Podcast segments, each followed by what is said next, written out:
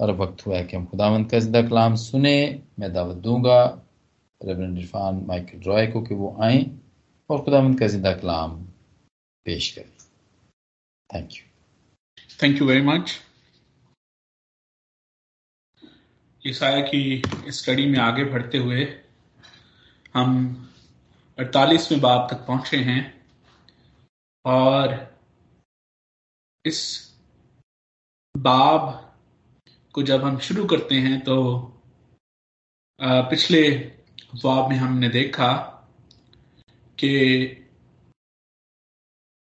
Israel बाबल की गुलामी से आज़ाद हो चुका है। बाबल की हुकूमत का तख्त उल्ट चुका है और खुदा अब बनी इसराइल की ज़िंदगी में ये काम करने वाला है कि बनी इसराइल वापस यरूशलेम जाएँ और वहाँ जाकर हैकल की तामीर नाव का काम शुरू करें। और खुदा इससे पहले कि बनी इसराइल वापस जाएँ,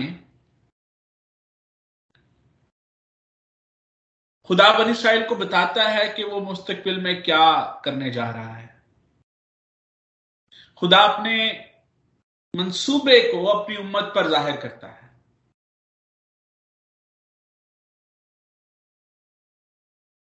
और इस इस सारे कॉन्टेक्स्ट में एक बात जो कि सबक आमूज है, वो ये है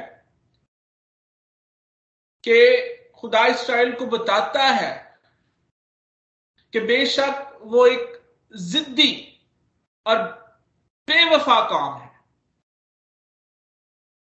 लेकिन खुदा फिर भी उनसे फिरेगा नहीं। खुदा फिर भी उनको छोड़ेगा नहीं। उसकी मोहब्बत में उनके लिए कमी नहीं होगी। और जो वादे खुदा ने उनसे और उनके अबाव जदाद से किए हैं, उनके बाप दादा से किए हैं, वो उनको पूरा करेगा। और यहाँ पर खुदा ना सिर्फ़ इस बात को एक्सप्लेन करता है, बल्कि उसकी रीजनिंग भी उनके सामने पेश करता है कि क्यों खुदा ऐसा करने वाला है।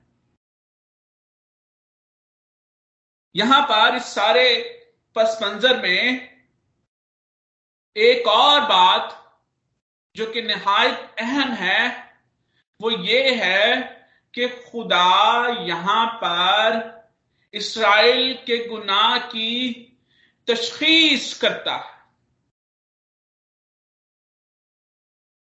He presented the diagnosis of their sin. और ये कैसे, कैसी सवियर हालत है? इस सवियर हालत का अंदाज़ा हमें उस लफाजी से हो जाएगा जो कि इस इन आयात में इस्तेमाल हुई है, इस बाब में इस्तेमाल हुई है। खुदा नहायत ही शदीद अल्फाज में उनके गुनाहों को और उनकी गुनालूद फितरत को उन पर ज़ाहिर करता है। और ये ये अंदाज ये अल्फाज मामले की शिद्दत को ज़ाहिर करते हैं। खुदा, यहाँ पर इसराइल के लिए जिद्दी नाफरमा बरदार मगरूर, खुदा के कलाम से बेबहरा दूसरे मबूदों की तरफ़ राग खताकार, अहद शिकन और शरारती जैसे शदीद अल्फाज इस्तेमाल करता है। और जब हम इसराइल की हालत पर गौर करते हैं, उनकी फितरत को देखते हैं।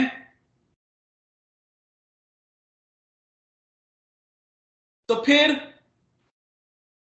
हम इस नतीजे पर पहुँचते हैं कि ना ये ना सिर्फ़ इसराइल की हालत है, बल्कि ये हर एक इंसान की हालत है। ना सिर्फ़ इसराइल, एक सरकश और जिद्दी काम है बल्कि जब हम अपनी हालत पर गौर करते हैं तो हमें भी अपने अंदर ऐसी ही चीज़ें नज़र आती हैं। और बहुत दफ़ा जो ग्लासेस हम पहनते हैं, जो एनक हम लगाते हैं, जिस तरह से हम अपने आप को देखते हैं,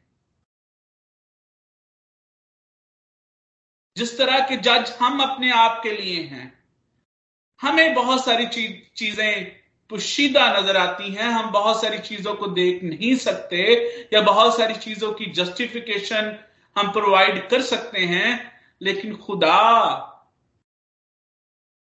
हमारी उन सारी पुशीदा बातों से भी वाकिफ है। वो हमारे अंदर से वाकिफ है। और इसीलिए वो इंसान के बारे में कहता है कि इंसान के ख्याल क्या हैं? सदा से ही बुरे हैं।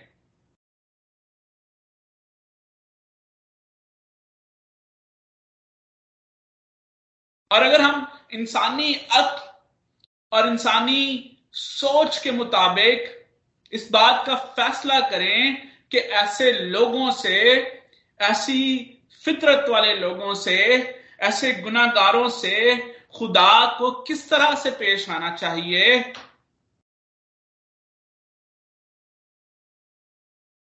तो हम यही कहेंगे कि जिस तरह की हालत है जिस तरह के के गुनाह शदीद हैं, खुदा को भी इसी तरह से हमारे साथ शदीद तरीके से पेश आना चाहिए। लेकिन खुदावन का कलाम हमारी रहनुमाई करता है। खुदा जब अपने मंसूबे इसराइल पर ज़ाहिर करता है तो वो उनको ये बात भी बताता है उन पर इस हकीकत को भी ज़ाहिर करता है कि बेशक वो गुनाह आलूद फितरत रखते हैं। बेशक हम गुनागार हैं। बेशक हम गुनाह की तरफ़ बहुत जल्द माइल हो जाते हैं। बेशक हम गुनाह में लज्जत महसूस करते हैं। लेकिन खुदा अपने वादों में हमेशा कायम रहता है। बेशक हम में इस्तकामत नहीं पाई जाती। हम खुदा के साथ चलना पसंद नहीं करते, लेकिन खुदा की जात में इस्तकामत मौजूद है, जो कि हमेशा एक जैसी रहती है। और जब उसने हमारे साथ चलने का फैसला किया है तो अब उसका फैसला तब्दील नहीं होता। जब हम यहाँ पर इन अल्फाज पर गौर करते हैं, इस बयान पर गौर करते हैं, जो कि खुदा ने यहाँ पर इस्तेमाल किया है तो पहली आयत से ही ये बात हम पर वाज हो जाती है कि खुदा यहाँ पर इस हकीकत को किस तौर से बनी इसराइल पर ज़ाहिर करना चाहता है। और अगर हम पहली आयत को देखें, उर्दू बाइबल में तो ये इस तरह से है। ये बात सुनो याकूब के घराने जो इसराइल के नाम से कहलाते हैं, और यहूदा के चश्मे से निकले। एक तफसीर के मुताबिक, यहाँ पर नामों का ये इस्तेमाल जो है, ये इंतहाई काबिल गौर है और हम पिछले कुछ अफवाब से नामों के इस्तेमाल पे खास तौर पर जो है, वो गौर करते हैं। और यहाँ पर अब जो इस साइड का पहला हिस्सा है, यहाँ पर एक कंट्रास्ट मौजूद है एक तजाद मौजूद है। खुदा कहता है, यकूब का घराना है जो इसराइल के नाम से कहलाता है।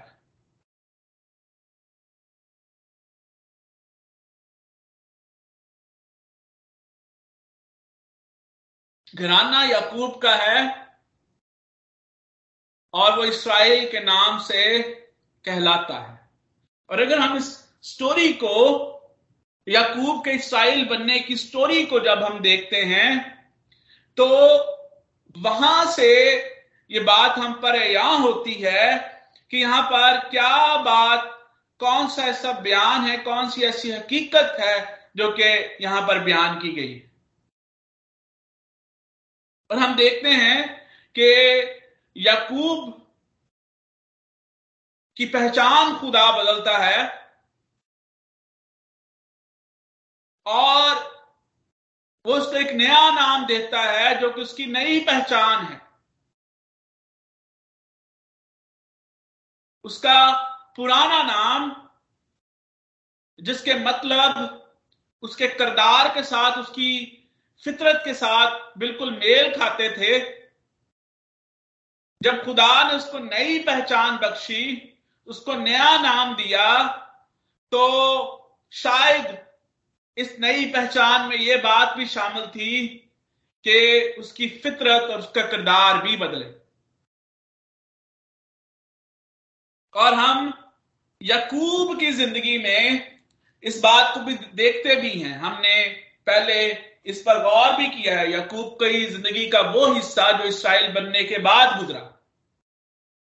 और यकूब की ज़िंदगी का वो हिस्सा जो उसने इसराइल बनने से पहले गुजारा। लेकिन फिर भी इंसान होते हुए हम खताकार हैं और हमारी कमजोरियाँ हमारे साथ रहती हैं। लेकिन यहाँ पर जब खुदा उनसे मुखातिब है तो वो उनको कहता है कि तुम याकूब का घराना हो। खुदा ये हकीकत उन पर वाजे करता है कि जिस तरह से याकूब का करदार और उसकी फितरत थे जो उसके नाम के मुताबिक थे, हम सब याकूब के नाम का मतलब जानते हैं क्या है? धोखेबाज। वो एक ऐसा शख्स था जिसको सिर्फ़ अपनी जात से मतलब था। और उसकी इस जात में मौजूद ये बातें बार बार उसके किरदार से ज़ाहिर होती हैं।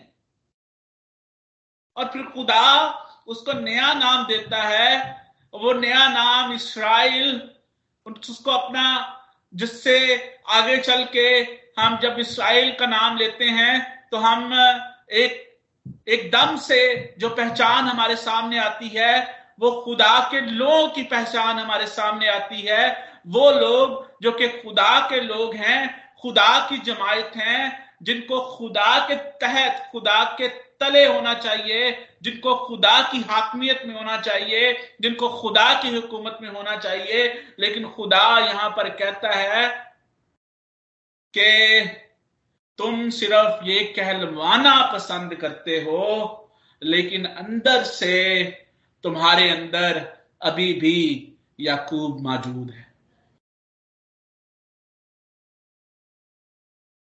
तुम्हारे करदार से तुम्हारी पहचान, तुम्हारी फितरत से तुम्हारी पहचान, नई पहचान जो कि तुम्हें दी गई, वो कहीं ज़ाहिर नहीं होती। और फिर यहाँ पर खुदा याकूब यहूदा का भी नाम लेता है, और बेशक हमने पिछले बाब में यहूदा को जोग्राफियाई तरीके से देखा। लेकिन यहाँ पर जब खुदा कहता है कि तुम यहूदा के चश्मे से निकले हो, और इसी कॉन्टेक्स्ट में अगर हम देखें तो यहाँ पर खुदा यहूदा की फितरत के साथ भी उनको तशबी देता है। और अगर आप पैदाइश के उस वाक्य से जानते हैं जहाँ पर जो है सैंतीसवें बाब में यहूदा जो है, वो किस तरह से अपने भाई के खिलाफ उठता है उसके खिलाफ बगावत करता है।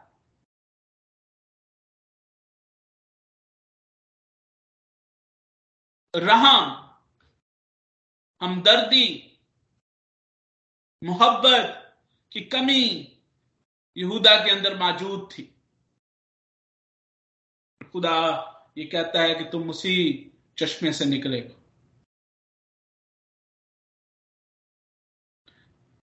अगर हम अपनी जिंदगियों पर गौर करें तो हमें पता चलता है कि खुदा ने हमें एक नई पहचान दी। और खुदा चाहता क्या है कि ये नई पहचान हमारे किरदार से ज़ाहिर हो।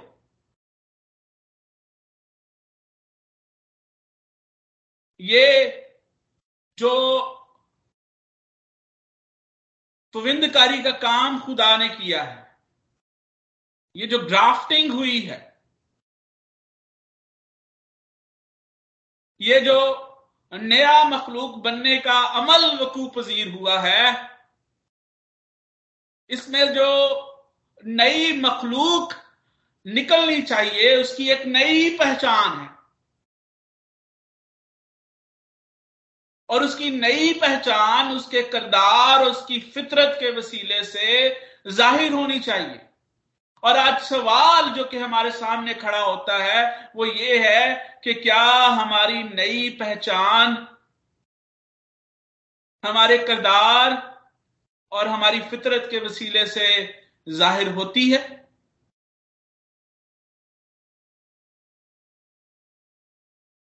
क्या हम जब उस नए घराने में लगाए गए हैं, हम जो उस अंगूर के हकीकी दरख्त के अंदर हमारी पविंदकारी हुई है, क्या हम वो फल पैदा कर रहे हैं जो फल खुदा हमारी ज़िंदगी से चाहता है? या हम भी कहलवाना तो उस नई पहचान के साथ पसंद करते हैं। लेकिन अंदर के मामलात कुछ और हैं। अजीजो, खुदावन का कलाम हमेशा इस तसल्ली को और इस खुशखबरी को हमारे सामने रखता है कि अगर हमें कहीं भी, कहीं पर भी कुछ भी कमी नज़र आती है, हमें लगता है कि हम इस पहचान में पूरी तरह से, ये पहचान हमारे अंदर मौजूद नहीं, या कहीं ना कहीं वही पुरानी फितरत हम पर गालिब आने की कोशिश करती है। तो खुदा ने हमेशा ये तसल्ली और ये खुशखबरी हमें बख्शी है कि हम उसके पास जाकर, उसके सामने अपनी कमजोरियों का इकरार कर सकते हैं। और जब हम उसके पास जाकर अपनी कमजोरियों का इकरार उसके सामने करते हैं तो फिर वो हमारी पहचान बदलने में, हमारा किरदार बदलने में, हमारी फितरत बदलने में कुदरत और इख्तियार रखता है। और इसी कुदरत और इसी इख्तियार का इख्तियार का इजहार खुदा बार बार यहाँ पर अपने लोगों के सामने करता है। और जब हम तीसरी और तीसरी आयत को देखते हैं यहाँ पर तो यहाँ पर यही बात खुदा ने बयान की। खुदा यहाँ पर इन आयात में पहले माजी को बयान करता है और खुदा बयान करता है कि वो माजी और हाल दोनों पर इख्तियार रखता है। और उसकी कुदरत, उसने अपनी कुदरत को माजी और हाल दोनों में ज़ाहिर किया है। और ना सिर्फ़ उसने अपनी कुदरत, अपनी ताकत को माजी और हाल में ज़ाहिर किया, बल्कि खुदा ने उन कामों को जो उसने माजी में किए और वो जो हाल में करता है, वो उनको अपने लोगों पर ज़ाहिर भी करता। इट्स नॉट कि वो किसी काम को बयान किए बगैर क्लेम कर रहा है। खुदा ने उनको बताया कि वो ये करने जा रहा है और उसने वो किया। और इसीलिए वो अब उसकी इख्तियार को क्लेम करता है। खुदा ने उनको बताया कि वो उनको दे आर गोइंग वो बाबल की गुलामी में जा रहे हैं। God is going to do this वो बाबल की गुलामी में गए। खुदा ने उनको बताया कि वो खोरस के वसीले से उनको बाबल की गुलामी से निकालेगा। और खुदा ने खोरस के वसीले से उनको इस गुलामी से निकाला।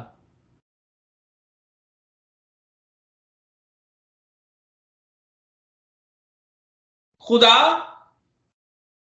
अपनी कुदरत और अपनी ताकत को ज़ाहिर करता है और अपने लोगों को इसराइल को इस कुदरत और इस इख्तियार के बारे में जो कुदरत और ताकत और इस इख्तियार का इस्तेमाल जो कि वो करने जा रहा है, इसके बारे में वो उनको पहले से बताता है।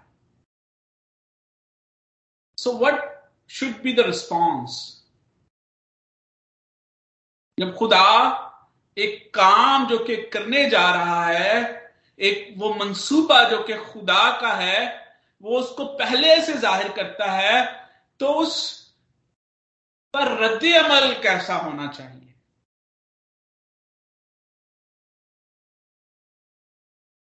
आपका सादा सा जवाब यही होगा कि उनको उसकी आवाज़ को सुनना और उसको कबूल करना चाहिए।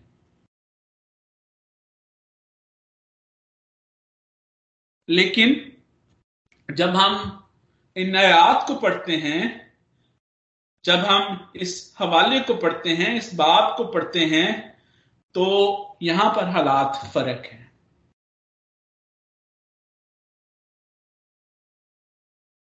लेकिन जब हम इन पर गौर करते हैं तो फिर हमें पता चलता है कि ये हालात तो हम तो इनसे बड़े अच्छे तरीके से आशना हैं।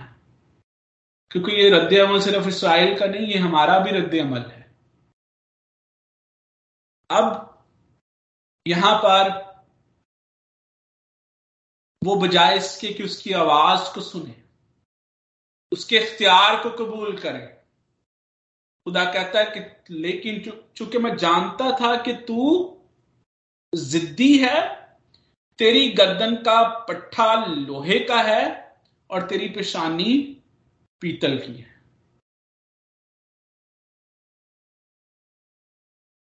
खुदा के इख्तियार को कबूल करने की बजाय, रद्द अमल क्या है? They are not accepting his authority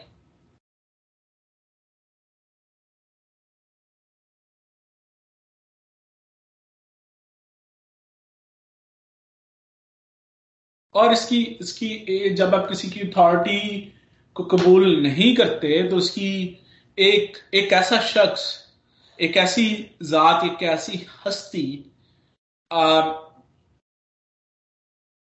जो कि अपनी कुदरत और अपनी ताकत में यकता है और वो अपनी कुदरत और आपकी ताकत जिसने अपनी कुदरत अपनी ताकत और अपनी इख्तियार को माजी में आप आ, की बेहतरी के लिए इस्तेमाल किया है आपको बचाने के लिए इस्तेमाल किया है और आप उस कुदरत और उस इख्तियार को कबूल नहीं कर रहे।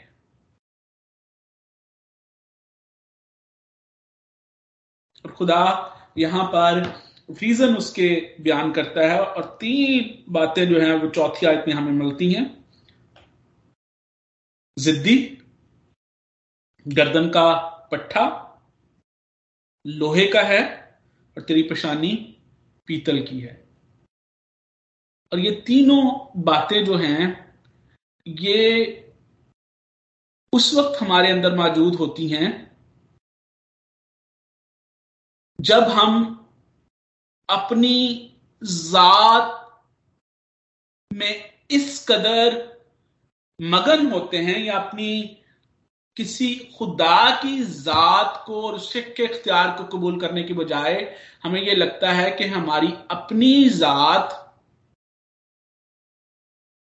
में वो सारी खूबियाँ मौजूद हैं, जो कि जिनकी, जिनके, जिनकी बदौलत, जिनके इस्तेमाल से हम जो हैं, वो अपने आप सरवाइव कर सकते हैं।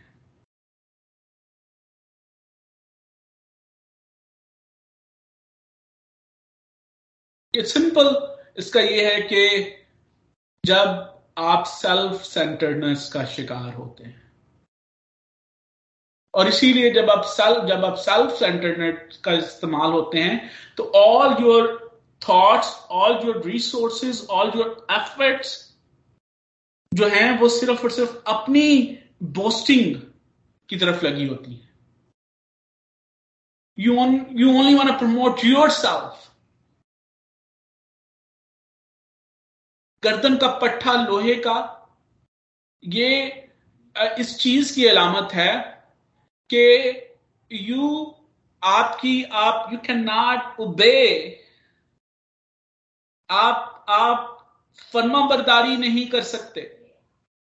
और पेशानी पीतल की, यानी आपकी आपकी, आपके, आप पर कुछ, किसी चीज़ का कुछ असर नहीं होता। जैसे हम कहते हैं, कई दफ़ा कहते हैं कि उसके चेहरे से कोई बात ज़ाहिर नहीं हुई। फ्लैट जैसे आपका चेहरा बिल्कुल होता है। अदम तोजगी जब किसी किसी चीज़ की तरफ़ आपकी होती है। आप पर किसी चीज़ का कोई आपकी, आप तवज्जो ही नहीं दे रहे ताकि आप उस उस सिचुएशन को जो है वो महसूस करें और उस पर जो है वो आप, जो है वो आपके एक्सप्रेशंस भी चेंज हो सके। सेल्फ सेंटर्डनेस अपनी जात को प्रमोट करना। और बहुत दफ़ा हमारा रद्द अमल भी बिल्कुल ऐसा ही होता है। हम आवाज़ सुनते हैं। दिखावा करते हैं, जैसे खुदा ने पहले बताया, कहलवाना हम पसंद करते हैं। लेकिन हमारी हमारी एफर्ट्स हमारे हमारे काम, हमारी थॉट्स और हमारी जो ज़ुबान है, वो सिर्फ़ जितने भी हमारे सोर्सेज हैं, वो सिर्फ़ उन बातों की तरफ़ तवज्जो देती है जिसमें आपकी सेल्फ बूस्टिंग हो सके। जिसमें आप जो हैं, वो अपनी जात की जो आप आप, उसको जो है, वो सेटिस्फाई कर सके।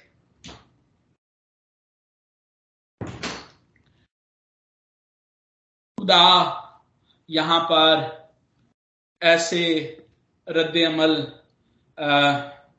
की एक्सपेक्टेशन नहीं करता अपने लोगों से। और फिर जब हम आगे चलते हैं तो खुदा इस बात को पेश करता है। बुतों और मबूदों का हवाला देकर खुदा अपने इख्तियार को पेश करता है। उनको बताता है कि वो जो सब कुछ करने वाला खुदा है इससे पहले जो कुछ चीज़ें वाक्य हुई उसने ज़ाहिर की, तुम पर पहले से ज़ाहिर की, ताकि तुम ये ना समझो कि ये किसी बुत या गैर मबूद की तरफ़ से था। अब सवाल यहाँ पर यह पैदा होता है कि क्या इसराइल की तारीख में किसी मबूद का कोई किरदार नज़र आता है? किसी बुत या किसी मबूद का कोई किरदार नज़र आता है? और हम सबका जवाब यही होगा कि नहीं। फिर खुदा यहाँ पर क्यों इन बुतों और मबूदों का हवाला देता है? और बेशक बुत का मतलब है कि लकड़ी या पीतल की कोई ऐसी शक्ल जिसे आप तराश कर बनाएँ, जिसे आप अहमियत दें, जो समझें कि ये आपकी ज़िंदगी में जो कुछ हो रहा है, वो इसकी वजह से हो रहा है। लेकिन हम देखते हैं कि इसराइल की तारीख में ऐसा कोई बुत या कोई ऐसा मबूद नज़र नहीं आता। तो फिर यहाँ पर क्यों मबूदों और बुतों की बात हो रही है? और बेशक यहाँ पर उन मबूदों और उन बुतों की बात नहीं हो रही, जिनका कोई मादी वजूद है, यहाँ पर उन बुतों और उन मबूदों की बात ज़रूर हो रही है, जिनका वजूद मादी नहीं है, जिन, जो ख्याली हैं, और ये ख्याली मबूद जो हैं, ये ख्यालों में रहते हैं, और जितने मबूद ख्यालों में रहते हैं, वो अक्सर आपके अंदर से अंदर मौजूद होते हैं।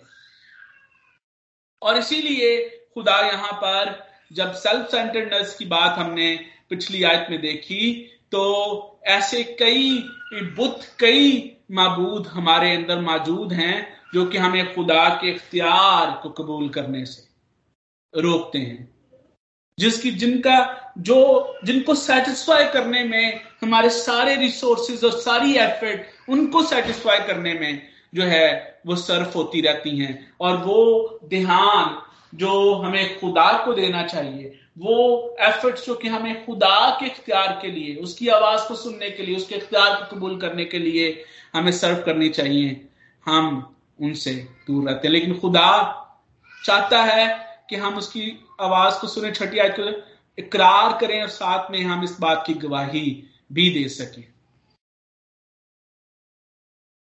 छठी आयत में खुदा इस बात को हमारे सामने पेश करता है कि सुनने और तवज्जो देने के साथ साथ इकरार करने, यानी गवाही देने की ज़रूरत है।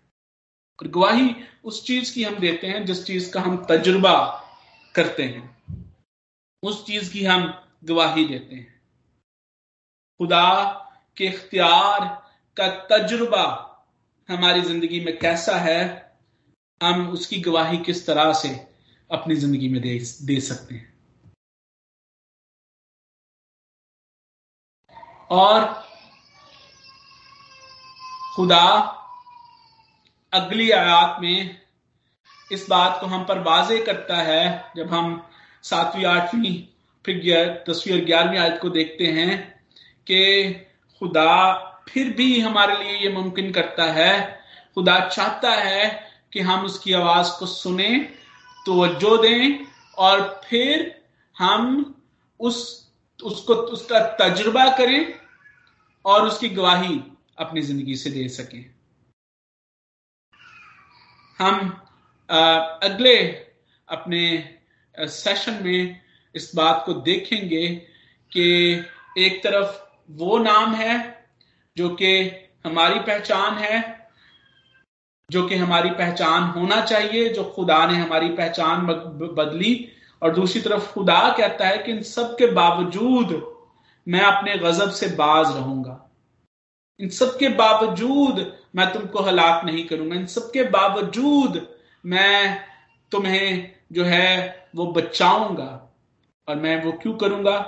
अपने नाम की खातर, अपनी पहचान की खातर। खुदा हम सबको खुदा के इख्तियार को कबूल करने, उसका अपनी ज़िंदगी में तजुर्बा करने और उसकी गवाही देने की तोफीक अदा करे। आमीन। आमीन आमीन। Thank you very much reverend Irfan Michael Roy for the blessed message very much इसकी वसीले से हमने सबने आज ने बरकत पाई है। Thank you very much